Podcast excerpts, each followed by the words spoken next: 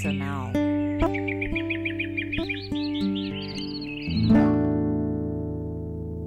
Olá, queridos, a paz, tudo bem com vocês? Meu nome é Emmely, sou brasileira e estou aqui no Oriente Médio servindo com os projetos e dando apoio e suporte ao Pastor Homero. E hoje eu estou aqui para compartilhar um devocional com vocês. Faço parte da equipe da Missão Avé e convido vocês a ficarem ligadinhos em tudo que a gente tem programado e gravado para vocês. Bom, hoje eu convido vocês a juntos refletirmos sobre o envio dos setenta. Convido você então agora para abrir lá em Lucas dez, nós leremos de um a três. Depois disto, o Senhor designou outros setenta e os enviou de dois em dois, para que o procedessem em cada cidade e lugar onde ele estava para ir. E lhes fez a seguinte advertência: a seara é grande, mas os trabalhadores são poucos. Rogai, pois, ao Senhor da seara que mande trabalhadores para a sua seara. Ide, eis, eis que vos envio para, como cordeiros para o meio de lobos. Bom, esse trecho ele, ele é conhecido entre né, todos aqueles que reflitam sobre o envio dos setenta, sobre o envio para, para o Evangelho, para a proclamação do Evangelho. Nós, convidados a, a sermos precursores da palavra de Cristo. E existem alguns pontos que eu gostaria de refletir com vocês nesse dia. O primeiro deles é que quem nos envia é o Senhor. Assim como diz ali no primeiro versículo, o Senhor nos envia para aquilo que Ele tem a realizar. E pense bem, se o seu patrão ou em algum contexto você recebe alguma direção sobre algo que você precisa fazer, você precisa entender um pouco mais sobre uma simples ordenança.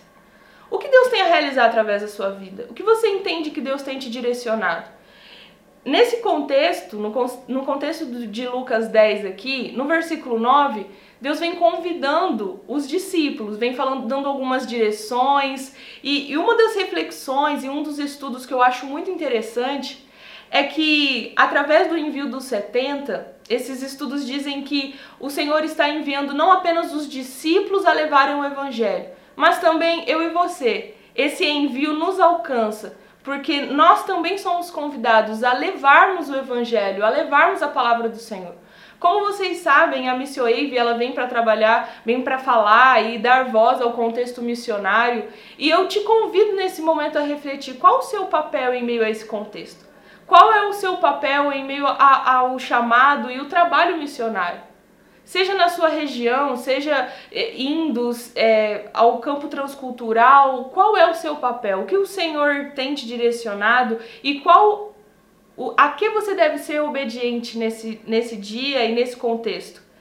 Ele nos envia, nós precisamos entender a direção que Ele tem nos dado. O que clama ao seu coração? O que Deus tem falado ao seu coração? Toda essa base te fortalecerá durante a caminhada. É, eu vou ler mais uma vez o versículo primeiro. Depois disso, o Senhor designou outros setenta e os enviou de dois em dois. Entenda que nada que nós faremos na vida nós faremos sozinhos. Deus nos criou como seres que, que vivem em comunhão, que vivem em comunidade. Então, nada que o Senhor nos direcionar nós faremos sozinhos. Ainda no versículo primeiro, né, tem aquela partezinha B ali dizendo... E os enviou de dois em dois. Nós precisamos entender que o Senhor não nos envia de forma solitária. Ele sempre colocará, colocará pessoas na nossa caminhada para nos acompanhar, para nos dar força, para nos fortalecer, como anjos, como a presença de Deus nos nossos dias. Então, não tem que ser um, um herói solitário, não tem que ser um guerreiro solitário, porque Deus não nos chama para caminhar de forma solitária, Ele nos convida a caminharmos juntos. E, e é muito interessante, porque ao mesmo ponto em que, às vezes, determinada pessoa pode me fortalecer na caminhada, eu fortaleço a caminhada dela no outro dia. E essa é a riqueza da comunidade, essa é a riqueza de caminharmos juntos, porque muitas vezes a gente não tem noção do que uma palavra pode fortalecer. E, e hoje, vivendo né, aqui no, no, na Jordânia, numa realidade, numa cultura tão diferente da minha, eu posso te dizer com toda segurança, às vezes uma mensagem, uma ligação faz toda a diferença no nosso dia, traz, nos traz lembranças, nos, reforça o nosso coração e guarda a nossa mente de muitas coisas. Então nós não temos noção do, do quão abençoador são as relações, mas uma coisa é certa, ela sempre nos fortalecerá. E aí continua, para que o procedessem em cada cidade e lugar onde ele estava para ir. O Senhor nos envia a fazer aquilo que Ele tem a realizar. Você consegue compreender o quão grande é esse privilégio de podermos fazer parte daquilo que o Senhor tem a realizar? De sermos é, canal do Senhor em meio à vida das pessoas? Eu costumo usar o exemplo de que existem determinadas situações na vida que parece que é como se Deus se materializasse. Às vezes um cuidado, às vezes uma atitude, uma surpresa, é como se eu sentisse a presença de Deus de forma palpável. E é isso que Deus quer fazer através das nossas vidas aqui na Terra, sermos usados por Ele para fazer aquilo que Ele tem a realizar. E mais uma vez, isso nos protege, tira de nós toda essa responsabilidade de que nós temos que fazer, de que nós temos que ser capazes. Eu... Eu luto com essa realidade de que eu não sou capaz, ou eu não posso, ou... mas eu realmente não posso, eu realmente não sou capaz. Porque se há algo que, que eu farei, se há algo de bom que pode sair da, da parte, vem da parte de Deus, nada nós podemos fazer, nós realmente não somos capazes. E o segundo ponto que eu gostaria de tratar com vocês aqui é para que é quando aborda sobre nós orarmos por trabalhadores. E eu gostaria de ler esse versículo com vocês. É, a seara é grande, mas os trabalhadores são poucos. Rogai, pois, ao Senhor da seara, que mande trabalhadores para a seara. A gente falou um pouco aqui sobre, muitas vezes, essa cobrança e essa necessidade de, de, de nos sentirmos capazes. Mas olha que interessante, até mesmo nesse convite a orarmos. É, rogai, pois, ao Senhor da seara, que mande trabalhadores para a seara. Esse versículo não está dizendo trabalhe arduamente para que muitas pessoas... Se... Eu sou apaixonada por mobilização e eu não estou dizendo aqui que nós não devemos trabalhar em prol da mobilização. Muito pelo contrário, eu tenho dedicado minha vida até aqui pela mobilização. Mas eu te convido, a, se você tem essa cobrança ou você entende que você precisa fazer, se hoje você está vivendo em um momento em que você precisa mobilizar ou que você precisa, nós precisamos orar e trabalhar para que o Senhor da seara mande trabalhadores para a sua seara. A gente precisa entender de uma vez por todas que quem convence de todas as coisas é Cristo. Quem traz a revelação de todas as coisas é Cristo, e quem sabe o futuro e o propósito de todas as coisas é Cristo. Então o nosso papel é nos guardar nesse espaço de obediência, é nos guardar nesse espaço de Senhor, eis-me aqui, faz a tua vontade, eu quero cumprir o seu desejo. O desejo do meu coração, Senhor, é, é de fato trabalhar e fazer aquilo que o Senhor tem a realizar aqui na terra, mas... a função de convencimento, de levantar novos trabalhadores, isso só pode vir da parte de Cristo. E isso é muito importante, porque nós estamos falando de outras vidas. E nós precisamos tomar muito cuidado e entender que Deus é quem traz o convencimento e quem direciona todas as pessoas a todas as coisas. Isso, mais uma vez, nos guarda, porque esse peso... está sobre Cristo, não está sobre nós.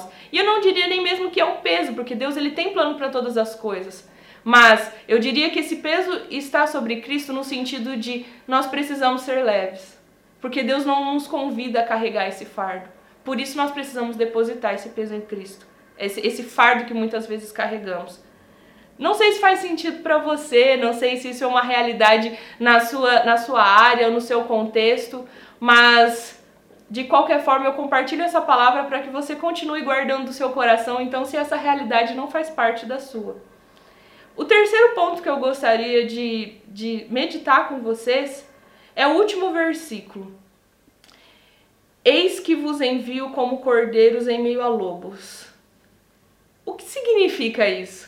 Como assim o Senhor nos envia como ovelhas em meio a lobos? Você consegue refletir sobre um pouco sobre essa realidade? O que é enviar ovelhas em meio a lobos?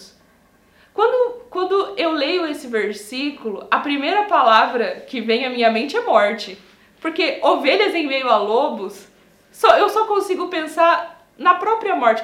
Mas então Deus vem falando sobre o envio, sobre levarmos a sua, a sua presença, fazermos aquilo que Ele tem a realizar em meio, né, dos povos. E aí então, de repente, Ele nos envia como ovelha em meio a lobos. Aqui... Nesse, nesse, nesse trecho eu consigo refletir sobre duas coisas. A primeira é que de fato nós precisamos morrer. Morrer para a nossa vontade, morrer para as nossas expectativas, morrer para tudo aquilo que a gente idealiza e entender que acima de todas as coisas existe um plano da parte de Deus que muitas vezes não é sobre aquilo que a gente imagina. E outra coisa que, que eu consigo refletir é que de fato não é sobre a minha realidade de ovelha. Não é sobre a minha realidade de, de, de talvez vulnerável, de talvez simples, de talvez incapaz. É sobre o que Ele pode fazer através da ovelha. E muitas vezes, em meio à nossa realidade, nós seremos atacados como, como, como nesse, nessa figura que é apresentado aqui nesse trecho. Talvez as pessoas ao nosso redor, e eu não digo companheiros de trabalho, eu digo em relação a contexto, serão como lobos. Existem tantos campos, que, que pessoas que correm tantos riscos e, e se submetem a, a, a tantas realidades perigosas em meio a uma direção que Deus nos deu. Mas Ele nos envia como ovelhas em meio a lobos, porque grandes coisas tem o Senhor a fazer através das nossas vidas, muito maiores do que a gente possa imaginar, e não é sobre a nossa capacidade, não é sobre a nossa realidade, é sobre aquilo que Deus tem que fazer. E, mudando, e seguindo um pouco dentro desse contexto, muitas vezes Deus vai te surpreender, Deus vai nos surpreender, porque... Mais uma vez, nós não temos dimensão daquilo que o Senhor tem a realizar através das nossas vidas. Então, muitas vezes a gente se enxerga como uma pequena ovelha, mas o Senhor nos usa em meio a esses lobos para mostrar que Ele é Deus, para mostrar que os planos dEle se cumprem apesar de todas as coisas. E aí você se verá em meio a lobos, mas sendo aquela ovelha, ovelha bem protegida pelo seu pastor. O Senhor é meu pastor, nada me faltará. Nada me faltará porque Ele é o meu pastor, porque Ele nos guarda, porque Ele nos protege, porque grandes planos o Senhor tem para as nossas vidas. Nesse, dentro desse contexto, nós refletimos sobre missões, sobre essa realidade, e eu te convido a refletir. Como esse, esse contexto se, se, se transmite na sua vida? Porque... O Senhor nos envia. Esse versículo, eu sempre usava muito esses versículos para falar sobre mobilização. Porque nós precisamos proclamar o Evangelho, nós precisamos proclamar a realidade sobre missões. E talvez se você parar para refletir na história, o contexto de mobilização, ele vem se desenvolvendo. E na nossa realidade, nós temos o privilégio de participar de uma grande movimentação da mobilização hoje. Onde muito... conteúdo tem sido criado, onde essa realidade tem se aproximado de nós de forma muito mais ampla, além de captação de recursos. Então, qual o seu papel em meio a toda essa história que tem sido construída? Quem é você?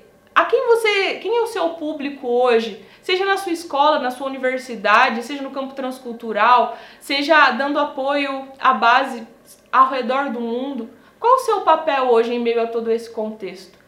Deus nos convida a sermos precursores da sua presença. Deus nos convida a sermos obedientes. Deus nos convida a sermos ovelhas em meio a lobos, para que a gente surpreenda a nossa realidade e venhamos exercer aquilo que Deus tem a realizar através das nossas vidas. Eu te agradeço por participar até aqui, te agradeço por mais esse momento e fica ligadinho porque tem muito conteúdo interessante vindo por aí. Deus te abençoe.